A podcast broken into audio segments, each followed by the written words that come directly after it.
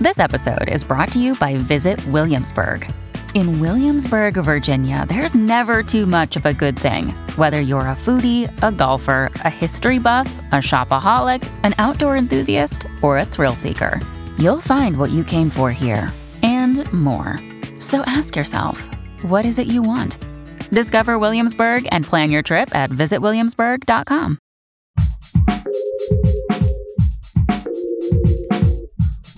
What if you could become a better person, not by working harder, but by taking one small step a day?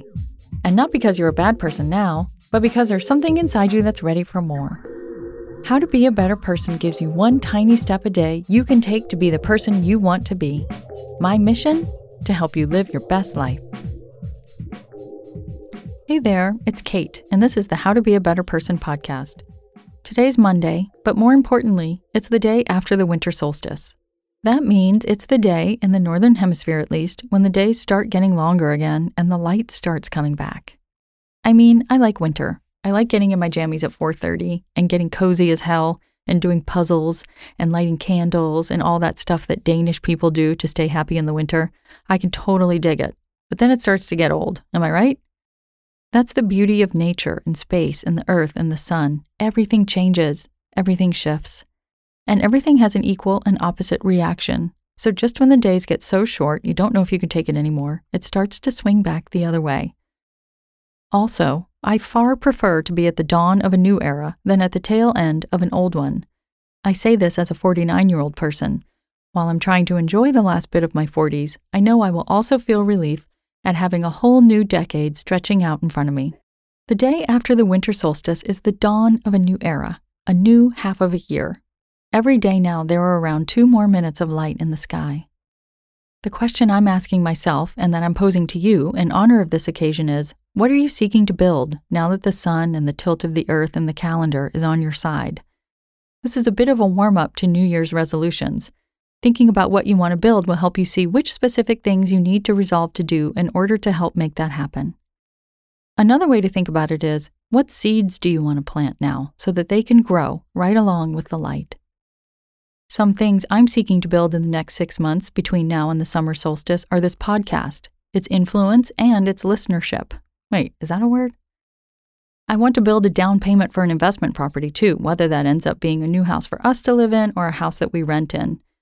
And I want to build more space for autonomy for our kids, both in general and for next summer when I really don't want to do the crazy camp shuffle. They're old enough not to need something structured to do every single day.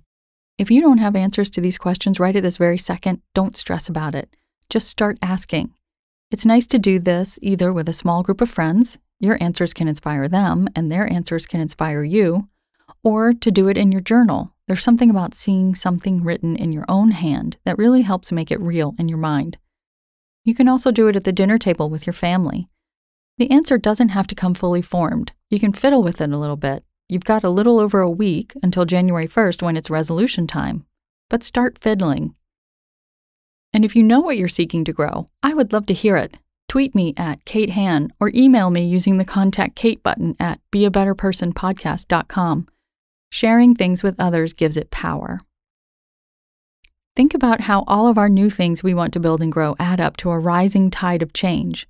I mean, come on, nobody's really getting a lot of work done today anyway. Give yourself 15 or 20 minutes to think about this.